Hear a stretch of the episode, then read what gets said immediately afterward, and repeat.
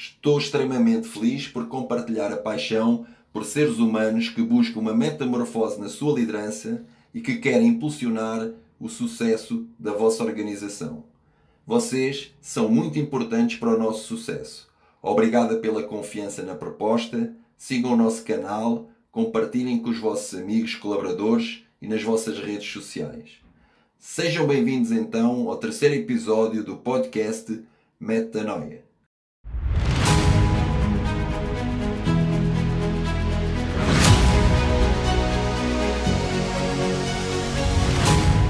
Meta. Além. Noia, mente, metanoia. No primeiro episódio, falamos da importância da liderança, de alto desempenho, humanizar a organização. Não somente com o propósito de ter um ambiente agradável, mas principalmente com um propósito de diferencial de valor competitivo no mercado e na sociedade. Como já é hábito, peço que peguem um lápis e um caderno, assumam o seguinte pensamento durante o podcast. Nunca pense o quanto de valor você pode extrair do liderado, mas sim quanto de valor você pode adicionar nele. Eu volto a repetir. Nunca pense o quanto de valor você pode extrair do liderado, mas sim o quanto de valor você pode adicionar nele. Adicionando você valoriza a diversidade humana, sensibiliza e proporciona felicidade organizacional. Porque todos nós queremos que os produtos e serviços dessa organização sejam o espelho dos seres humanos extraordinários que a servem. Eles são o elo mais importante para fazer o impossível possível. Um exemplo disso, eu acordo diariamente motivado para aprender, evoluir e fazer a diferença porque eu sei que sirvo uma organização humanizada, na qual compartilhamos os mesmos valores, sentimentos e crenças. E essa empatia faz toda a diferença, em especial nesta época que vivemos, em que todo o mundo fala de tecnologia digital, inteligência artificial, mas sabemos que essa tecnologia serviu e serve para nos facilitar a vida, dar-nos mais assertividade, repetição de processos, mas a tecnologia também é limitante pois ela serve apenas para dar resposta. E somente respostas nunca fizeram a diferença no mundo. Só sonhos nos desafiaram a uma causa justa. Martin Luther King uma vez disse: I have a dream. Os sonhos nascem de perguntas desafiantes, então só existe uma solução para inovar e fazer a diferença no mundo: é recorrer a seres humanos extraordinários. E o ser humano, para atingir todo o seu potencial humano tem de ouvir frases exageradas de valorização para que lhe dês altos índices de confiança, tanto na organização, como nos produtos, como na sociedade em geral. Nas organizações que eu exerço liderança, eu costumo dizer a confiança é um sentimento, não é uma experiência racional. Confiança não se ganha, a confiança se perde. Vocês me estão a ouvir?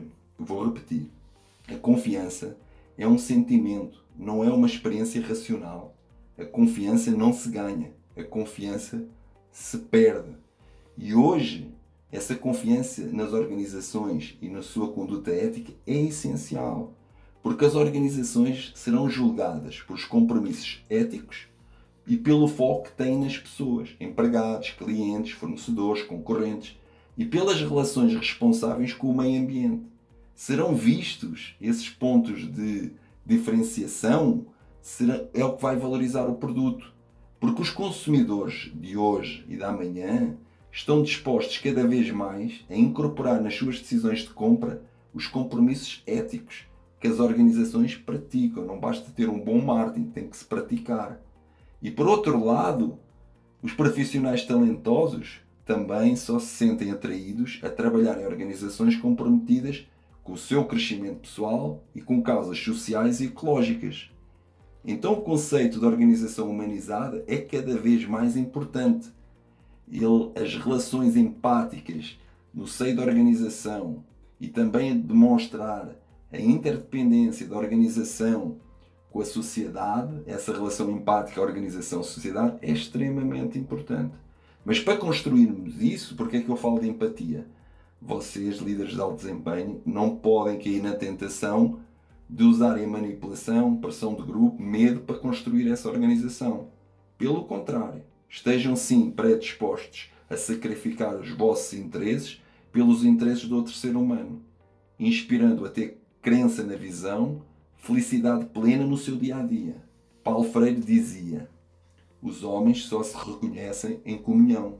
Então, criando essa empatia, essa comunhão de conhecimento total, você fica muito mais perto de uma organização humanizada. Se você ainda tem dúvidas se a sua organização é humanizada ou não, eu desafio você a responder a seis perguntas que eu vou fazer a seguir. E o quanto mais sim você tiver, mais perto de uma organização humanizada você estará. Então eu começaria perguntando: a sua organização, as pessoas têm possibilidade de serem elas mesmas? A comunicação interna e externa é autêntica, ética, assertiva? A má notícia também é notícia na sua organização? Porque muitas organizações não aceitam a má notícia.